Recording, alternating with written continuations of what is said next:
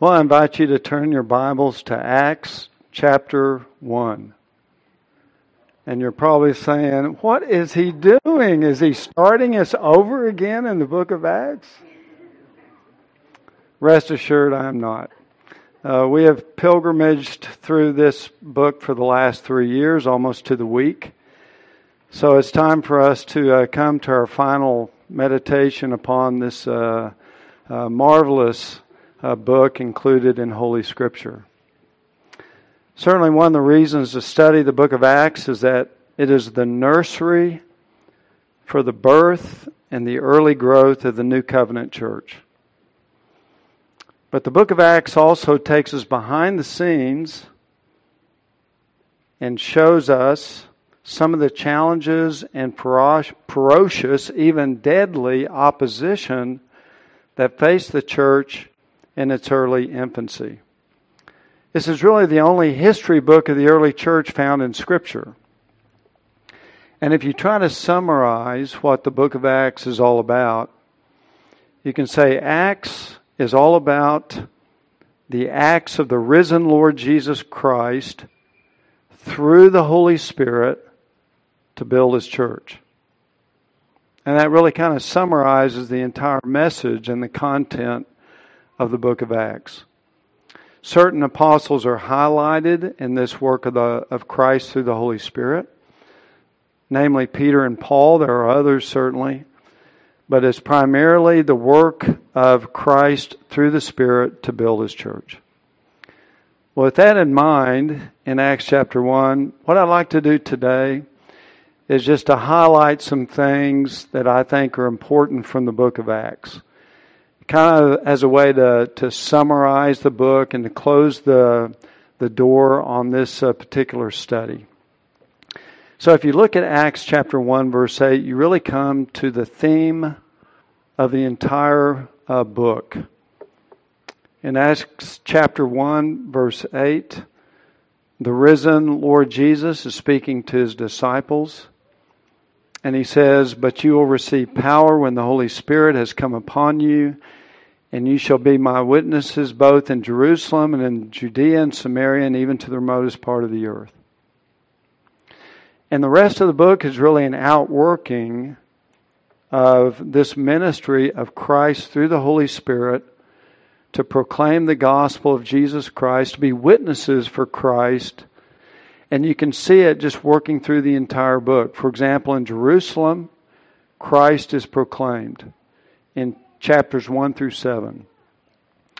In chapters 8 through 12, the gospel now goes to all Judea and Samaria. And then in chapters 13 through the end of the book, it's the remotest parts of the earth. The gospel. The people are going out to be witnesses for Jesus Christ through the remotest parts of the world, everywhere, carrying the gospel of life to those who are in their sin and darkness. So, this is really the great commission of the book of Acts. And when you think about what's important, uh, you see that uh, the Great Commission is up front and center when it comes to the book of Acts. So these are things that we need to recognize that we, we should emphasize. This, should, is, this is what our church should be about. The Great Commission is not just something for some people, it's really the main task that Christ gives to the church to preach the gospel. And as the Lord saves sinners, to bring them into churches, begin to train them, equip them, disciple them, so that they can continue the work of living for Christ and sharing the gospel to others. That is our great commission.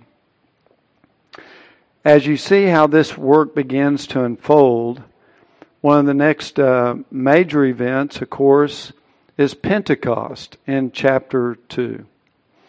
This is where Christ, now in heaven, as he promised, he and the Father would send the gift of the Holy Spirit, promised to Israel in the Old Testament. And so we find that the Spirit is poured out on the day of Pentecost. Acts chapter 2, verse 4, and they were all filled with the Holy Spirit and began to speak with other tongues as the Spirit was giving them utterance. Now there were Jews living in Jerusalem, devout men from every nation under heaven. And when this sound occurred, the crowd came together and were, they were bewildered because each one of them was hearing them speak in his own language. So, this is the power to be witnesses, the power to preach, the power to boldly go forth and take the gospel throughout the world. It's the power of the Holy Spirit. It's Christ sending the Spirit to continue His work by the power of the Spirit. The reason why you and I are so fearful at times in sharing our faith and we struggle with it is we need more of the power of the Holy Spirit. It's the Spirit of God that gives us the boldness and the courage and the wisdom to proclaim Christ and be witness for Him. Uh, we need to be filled with the Spirit. We need to walk by the Spirit. And so we need to continue to pray for that because our flesh is weak. Uh, the Lord is strong, but the flesh is weak. So we need to be praying for that. But this, I, I do want to comment on the gift of tongues that was so important in the book of Acts that it was clearly the ability to speak a known human language. Notice that when they were began speaking in tongues, they were speaking to men who were gathered there from lots of different nations with different uh, native tongues, languages. And they were coming to Jerusalem to worship. But they were hearing the, the apostles speak in their own language. It wasn't a gibberish, it wasn't a mumbling, it was a known language. And whenever you begin to think about the gift of tongues, you must understand that biblically, and I think, I'm convinced that Corinthians, which also deals at length with the gift of tongues, is the same type of gift, but it's the ability to speak in a known human language, which pretty much rules out the practice of the gift today. But it's a very important part. It was a miracle. They would come up, and there would be Jews there in Jerusalem, and they would speak in their native language, and they could understand what they were saying. So it's a very powerful witness to what Christ was doing in authenticating his apostles to preach the gospel to those who are still lost. Um, Christ is obviously on the throne of David at this time, later on, chapter 2, verse 30 and 31. He's seated, he was resurrected, ascended after his 40 days of appearing to his disciples, and now he's seated at the Father's right hand at, on, the, on the throne of David. So that throughout the whole book, you see Christ empowering his disciples to go forth and to do evangelism, to preach the gospel to those who need to hear it, because that's how God saves sinners. And so evangelism is up front and center throughout the entire book. In Acts 2:21, what they proclaimed is that everyone who calls on the name of the Lord will be saved. So it's a gospel invitation to everyone. Peter says, Repent, each of you be baptized in the name of Jesus Christ for the forgiveness of your sins, and you'll receive the gift of the Holy Spirit. So they must call, they must believe, they must repent to receive the forgiveness of their sins. That is required. And again, all of this is, uh, is proclaiming Jesus Christ as the only way to be saved. Um, there is no other. In Acts chapter 4, verse 12, it says, There is salvation in no one else. There is no other name under heaven that has been given among men by which we must be saved. So evangelism is proclaiming that there's only one way to God, one way to heaven, and that is through only one person, Jesus Christ. Not Mary, not Mohammed, not Moses, only through Jesus Christ. There's no other name given under heaven by which men must be saved. Jesus said, I'm the way, the truth, and the life. No one comes to the Father but through me. And so that's what they were proclaiming. So again, we find that uh, Christ is on the throne of David. He's kind of like the, uh, the general commanding his sergeants and corporals and lower officers on, on ground out in the field to carry out the gospel. But he's leading, he's commanding, he's empowering from his throne, from the throne of David. In Acts 2, verse 30, uh, there was a promise made to David that one of his descendants would sit on his throne. And in chapter 2, verse 31, he looked ahead and spoke of the resurrection of Jesus Christ. So when Christ was resurrected and then ascended, he went, he's sitting now on the throne of David. Some believe that's a future. No, it's now. He's on the throne of David now. So what is, what's going on? Well, the Great Commission is you go out and you bear witness in the power of the Holy Spirit that there's only one salvation through one Savior, and that's Jesus Christ. Jesus Christ came and died on the cross. He bore the sins of sinners. He paid the penalty. He bore the wrath of God, the curse of God so that ultimately his elect would be saved, but we don't know who they are, so we proclaim that to everyone that Christ can save you if you repent and believe in him. Call upon the name of the Lord and you will be saved. That's the promise. So as they begin to proclaim Christ in the power of the Holy Spirit, the Lord begins to save people and add to their numbers. And so what you do then is you organize them in local churches. And when we come to Acts 13, you see the importance of this in missionary activity.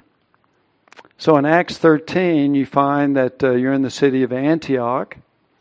There are a lot of prophets in the church back then. They were all ministering to the Lord, verse 2, and fasting. And the Holy Spirit said, probably through one of the prophets, Set apart for me Barnabas and Saul for the work to which I've called them. And when they had fasted and prayed and laid their hands on them, they sent them out. So the local church is sending out these missionaries, Barnabas and Saul, to preach the gospel and then to organize the believers that God saves into local churches. And in the local church, those believers are to be discipled, taught, trained. And this local church sent out its missionaries to preach the gospel, engage in missionary activity, church planting, if you will. That's really how you carry out the Great Commission. It's really more than just evangelism. Because remember what Christ said in Matthew 28. In the Great Commission, he says, Go and make what? Disciples baptizing them in the name of the Father, Son, and the Holy Spirit, teaching them all things that I have instructed you, and I'll be with you to the end of the age. So you make disciples. That's really what the mission is all about. It's not just evangelism. It's when people come to faith, then you help them grow and become disciples and followers of Jesus Christ. That's really what the Great Commission encompasses. And that involves church planting so that the church and believers can grow and, and learn to walk more faithfully with Jesus Christ.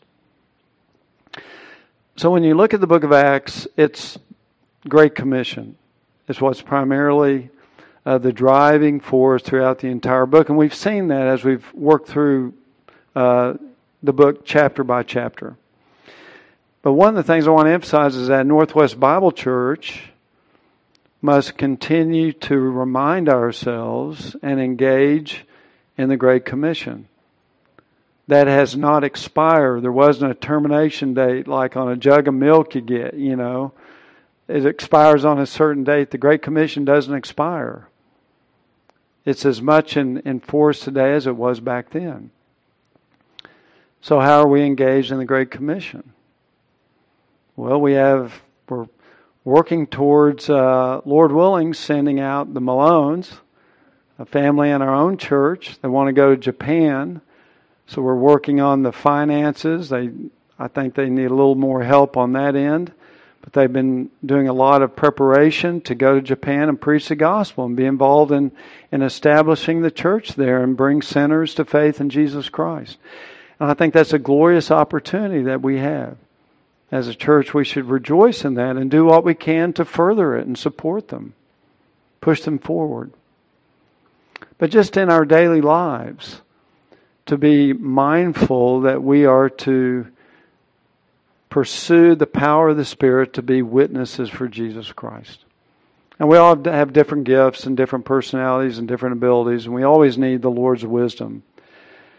But the Great Commission is still our task So we need to pray that God would help us because it's not easy to share our faith at times. Uh, we become we can become prey to the fear of men. But we need to pray for the power of the Lord to help us to be a godly witness before the world so that they might see Jesus Christ in us and at some point hear about Jesus Christ from us.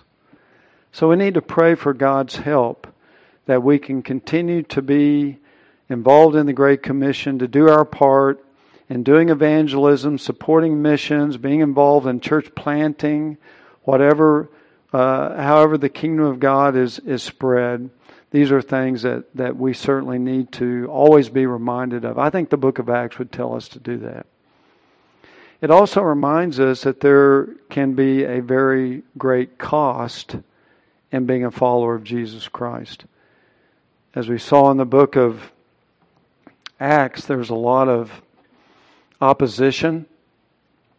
Those who were proclaiming the gospel, sometimes they were beaten, sometimes they were thrown in jail, sometimes they were put to death. Um, Stephen was stoned to death. Saul, Paul, Saul who became Paul, was stoned not to death, but he was still stoned. You read 2 Corinthians 11 and you read this incredible list of bodily pain and persecution and, and, and torment that he had to endure in his gospel ministry. There is a price to pay. We, we must face that front and center. But it's for Christ. And whatever we suffer in this life, He promises to reward us in the life to come.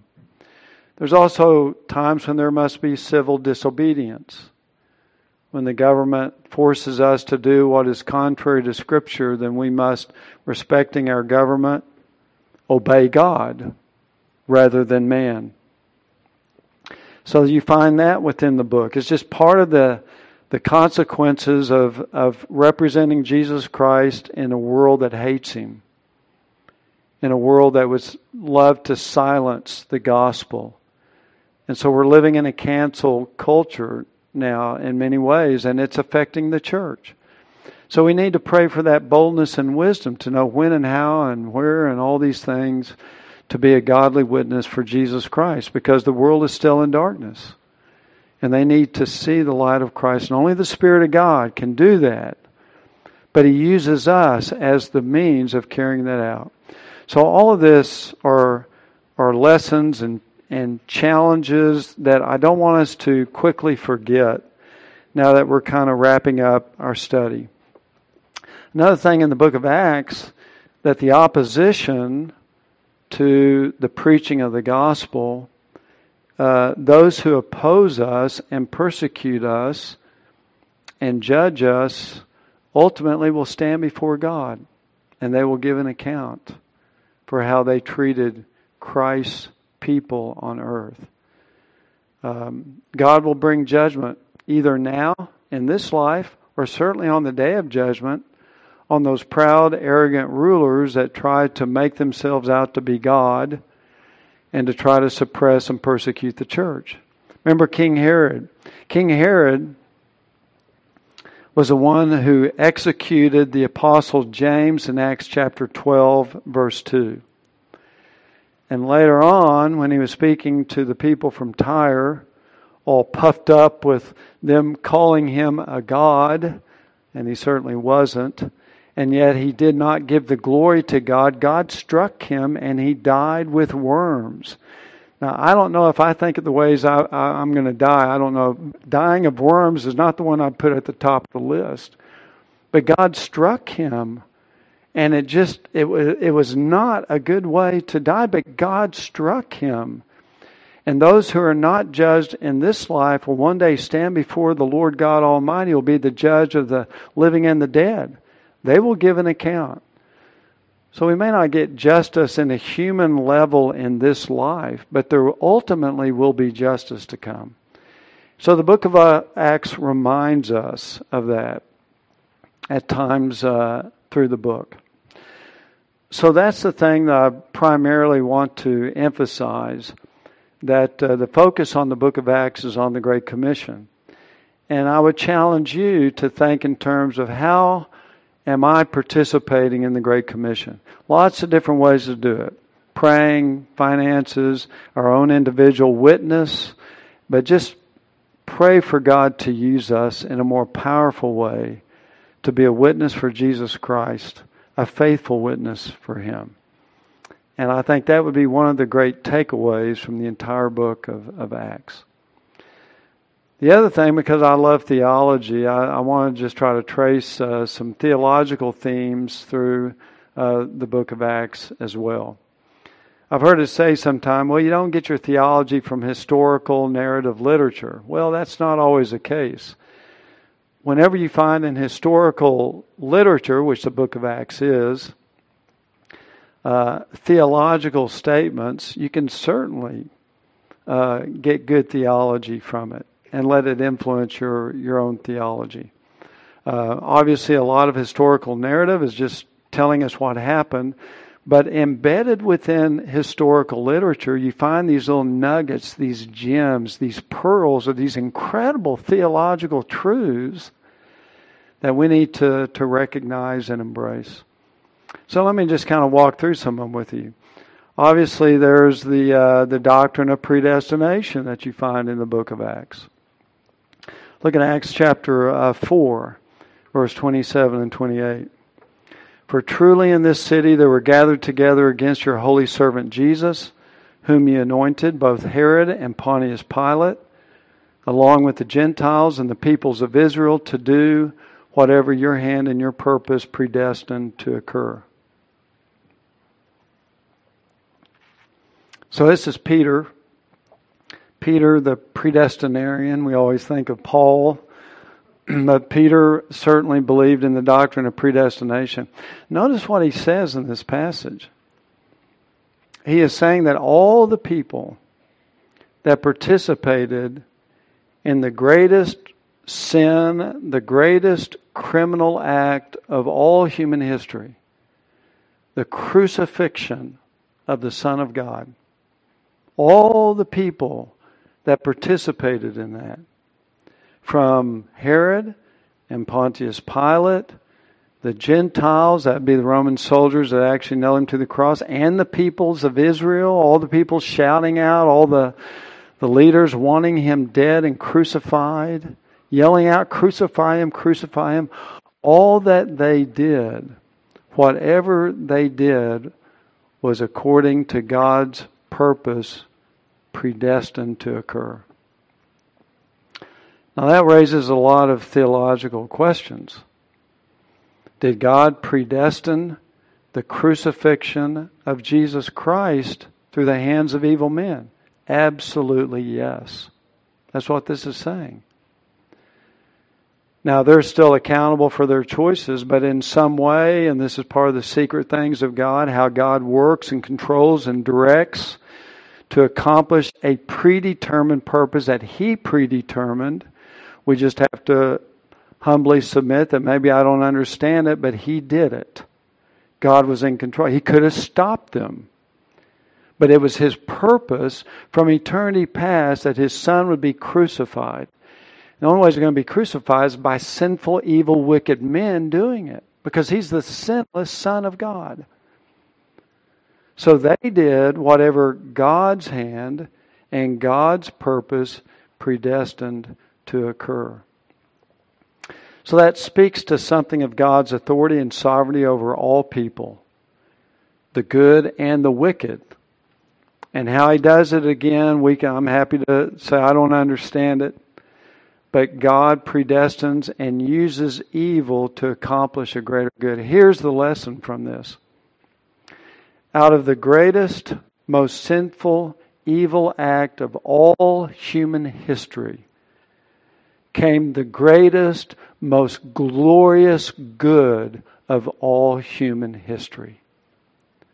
That if God can predestine and utilize evil men to crucify his son, the greatest, most abomination imaginable, that they took the Son of God down from heaven and nailed him to a cross and put him to death. If God predestined that evil and brought out of it the greatest good imaginable salvation for sinners, then cannot God use the evil that is touching your life and bring good out of it as well? This is the comfort I get from this uh, theology found in this passage that God overrules evil, He directs it for His own purpose, His own will. He directs it in such a way to accomplish a good that is far greater than what we could imagine the evil would be. If He can do that on the greatest level, He can do it on a smaller level.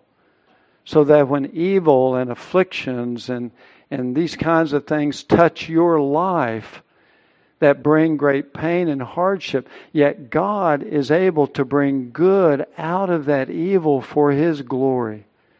That's why in Romans 8:28 Paul writes that God works all things, all things, good things, bad things, together for good to those who love him, to those who are called according to his purpose.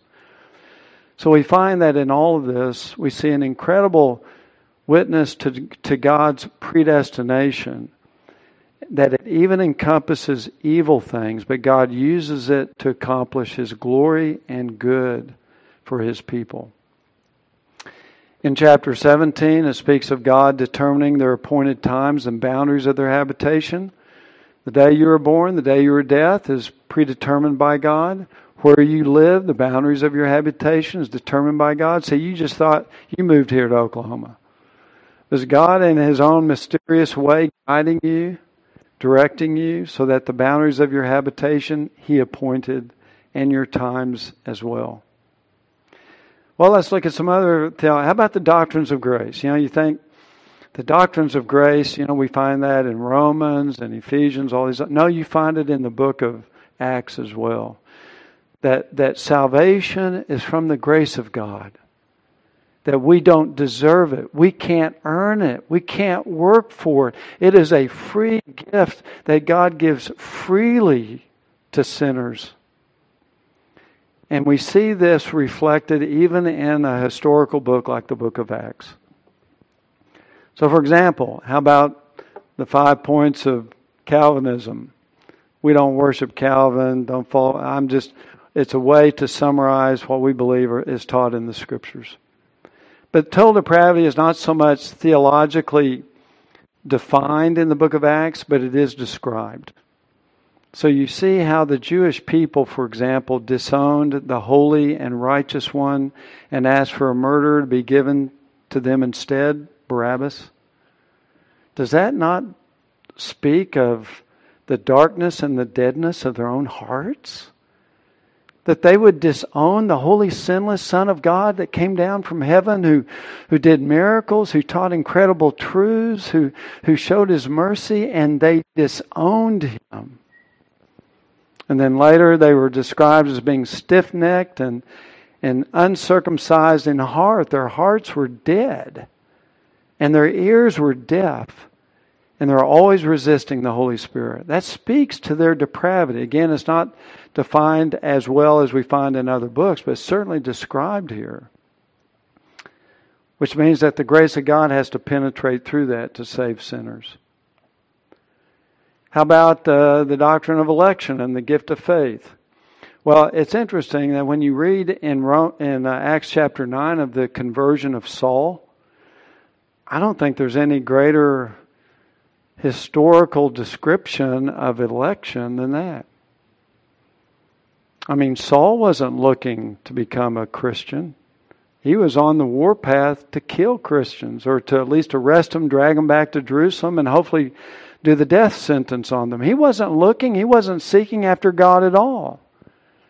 But God initiated, came upon Saul with such incredible power, the blinding light and then he spoke out of heaven, called him by name. So that the whole salvation event of Saul is an outworking of the doctrine of election. Remember, God told Ananias that he wanted him to meet up with, with Paul and put his hands on him and heal him of his blindness. But he said, He's a chosen vessel of mine. See, God chose him and God saved him. It was God's work. Uh, Saul was, again, Saul was a rebel. He hated Christ. And then how to explain this incredible, why doesn't God do that to everybody? Why doesn't God give that same experience to everybody? Obviously, he doesn't. He chooses not to. But he did it with this man. And it shows the sovereignty of the move of God to save individuals. In Acts 13:48, Paul says, or Luke is writing it, but he says, when the Gentiles heard this, heard the, the gospel, as many as had been appointed to eternal life believed. So who were those who believed the gospel? Only those who had been appointed by God to eternal life, the elect, chosen from before the foundation of the world. They're the ones who believe. Now, back when I was in college, I was so I was wrestling with these doctrines of grace. I remember picking up a Living Bible, which was real popular back then, and the Living Bible flip flopped this verse around. It said, "As many as believed were appointed to eternal life." The exact opposite. Obviously, their theology influenced their paraphrase. But that's not what it's saying. As many as been appointed to eternal life by God in the context, clearly, chosen, elected, appointed, they're the ones who believe. The others did not believe. Why? They were not appointed to eternal life. That was the cause of their faith, not the other way around. In Acts 16:14, the Lord opened her heart, Lydia, to respond to the things spoken by Paul. She did not respond in belief to the gospel until the Lord opened her heart. And that opening of the heart is similar language to what we find in other places of Scripture called regeneration or the new birth, where God takes out the heart of stone and puts in a heart of flesh that's alive. So God opened her heart and then she was able to respond. That old dead heart is not going to respond. It's in rebellion against the gospel, it's in rebellion against Christ, till God in His grace moves upon selected individuals and opens their heart so they can come to faith in Christ. It's amazing. In, in, the book of Acts, we also see in 1827 they believed through grace. It was God's gift. It was it was God's unmerited faith that caused them ultimately to come to faith. It doesn't say they believed in grace, they believed through God's grace. The grace of God is what enabled them to come to faith in Christ. Repentance, which is the backside of saving faith, they both go together. You can't separate them. Is clearly theologically stated in the book of Acts as being a gift of God. In 5 chapter 5 verse 31 repentance is granted by God to Israel. In chapter 11 repentance is granted by God to the Gentiles. It's given as a gift, not to everybody, not to every Jew, not to every Gentile, but to those who are appointed to eternal life. It's granted. In other words, it is given as a gift. That's what that word implies. In Acts 11:15, Peter says, As I began to speak, referring to um, speaking to Cornelius and the Gentile, this is the beginning of the, of the salvation of Gentiles with Cornelius. Peter says, As I began to speak, the Holy Spirit fell upon them. That's Cornelius and his family who had believed, just as he did upon us at the beginning. In other words, this is where this is another incredible theological statement about how the Gentiles are being grafted into the olive tree of covenant Israel, true Israel. So Peter is saying, man, we couldn't believe it. Because on the day of Pentecost, when we got the Holy Spirit in fulfillment of Joel, a promise that God made to Israel in the covenant, now we find that when we preach the gospel of Cornelius, these Gentiles came to faith and the same gift that God promised to Israel in the Old Testament is poured out on them too, in the same way that it was poured out on us at Pentecost. In other words, Gentiles are now being grafted in to the new covenant Israel of God. This is, uh, this is great theology. You find Paul developing it in Romans, Ephesians, other places like that. But this is a very important message in the book of Acts that Gentiles are being included. They're being grafted in. And in fact, they're going to have a prominent place in the new covenant Israel, the church. Jews, some of the Israelites will come to faith. They'll, they'll be far outnumbered by the Gentiles. So Paul, as he gets opposition in the synagogue, says, Okay, I'm turning away from you. I'm, I'm going to the Gentiles. And he was the apostle of the Gentiles, even though Peter was the first one to bring a Gentile to faith. If you, if you try to separate that out and rebuild the dividing wall between Israel and Gentile believers, then you don't want to do that. That wall's already been broken down by Christ in Ephesians chapter 2. So that the new covenant Israel is not just a believing Jews, it's believing Jews and believing Gentiles. And that's why in Revelation it says, Worthy are you to take the book and break its seals, for you were slain and purchased for God with your blood, referring to Christ, men from every tribe and tongue and people and nation. So it's the world. We need to take the gospel to the world. Because those have been appointed to eternal life are throughout the world, throughout all men, all kinds of men. So we're responsible and accountable still to repent and believe. And one of the things I want to just say in passing real quick is that there is no hyper Calvinism in this. What do I mean by hyper Calvinism? People who would say, well, if you believe in the doctrine of election, that God has chosen whom He's going to save, then we don't need to evangelize. We don't need to do missions. Because if God's already predetermined it, then I have no part to play. That would be hyper Calvinism or God's already predestined what's going to happen in my life, so I don't have to worry about being obedient or I don't have to worry about pursuing the means of grace. All of that is faulty, wrong thinking. The Bible does not support it, it does not teach it.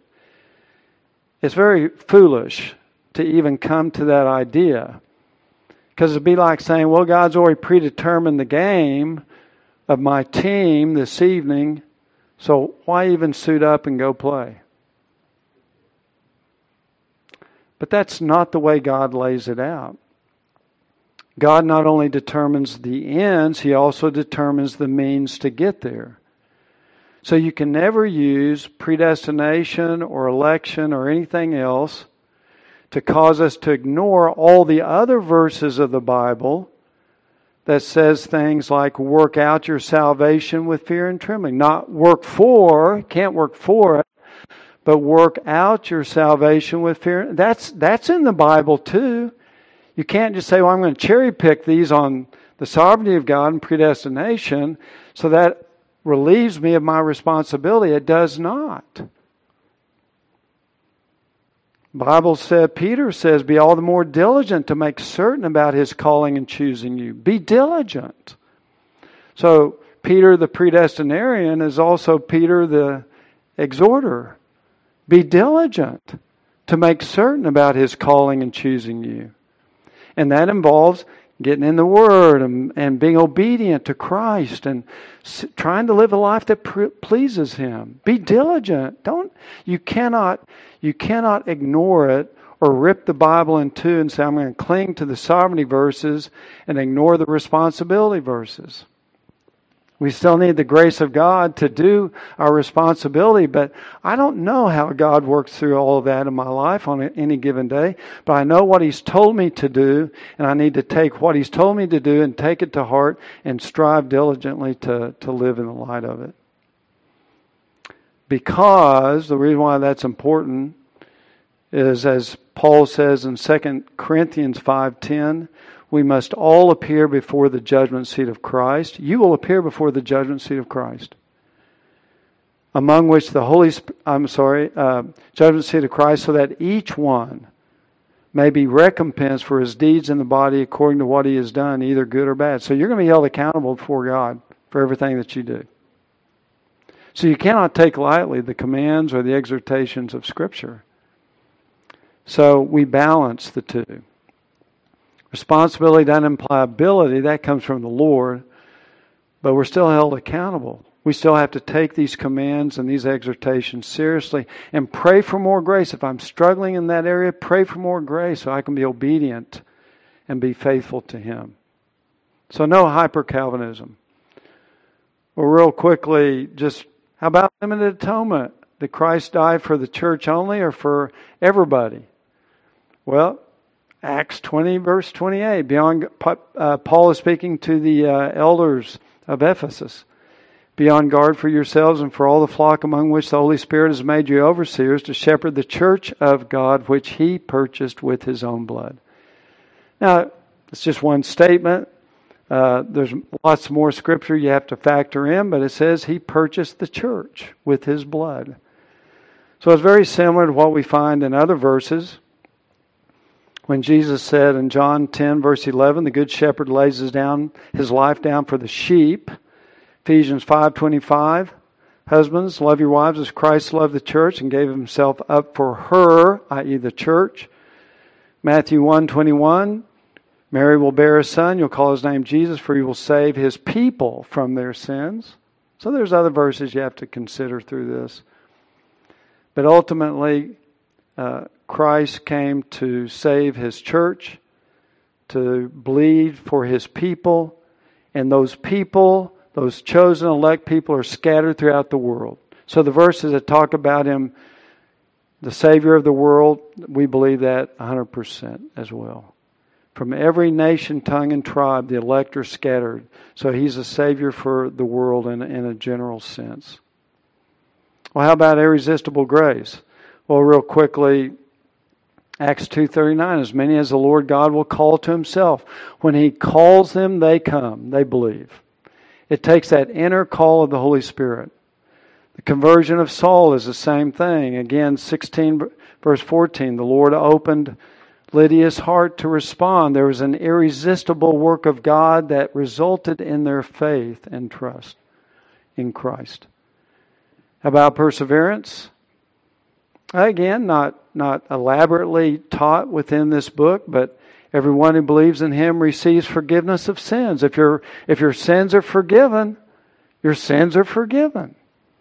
So you're going to end up being saved in the end if you have true faith and you've been born again and that, that faith is in Jesus Christ.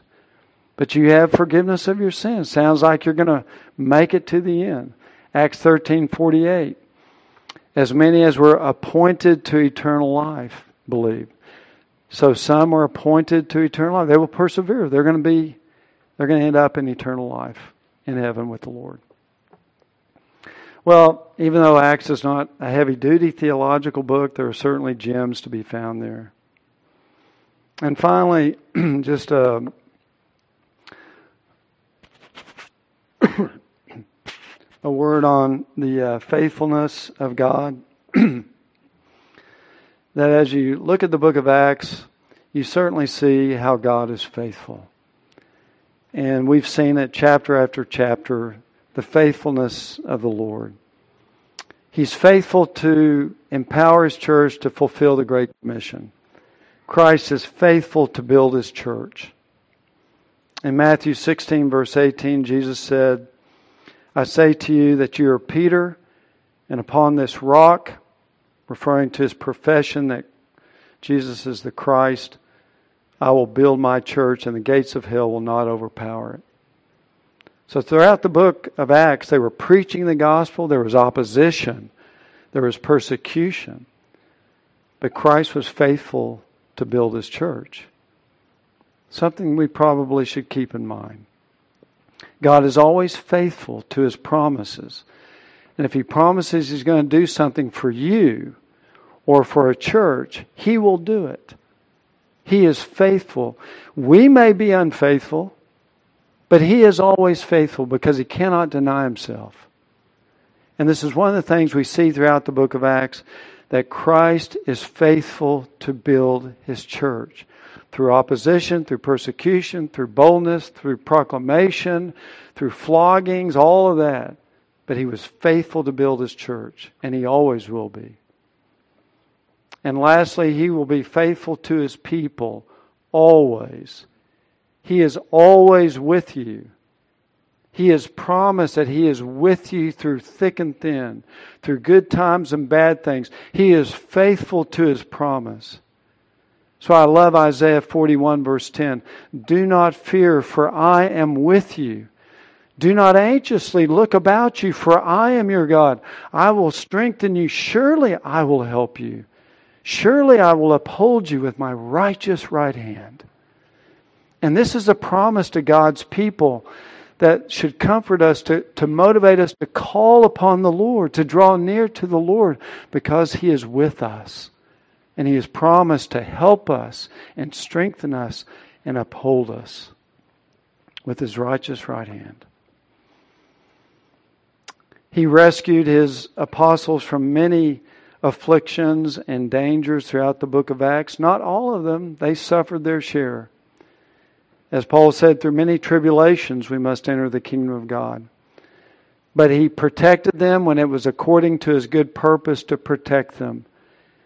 He guided them when they needed special revelation on, on when to go here or when to go there. He, he told them, don't go into Bithynia, the Holy Spirit told them.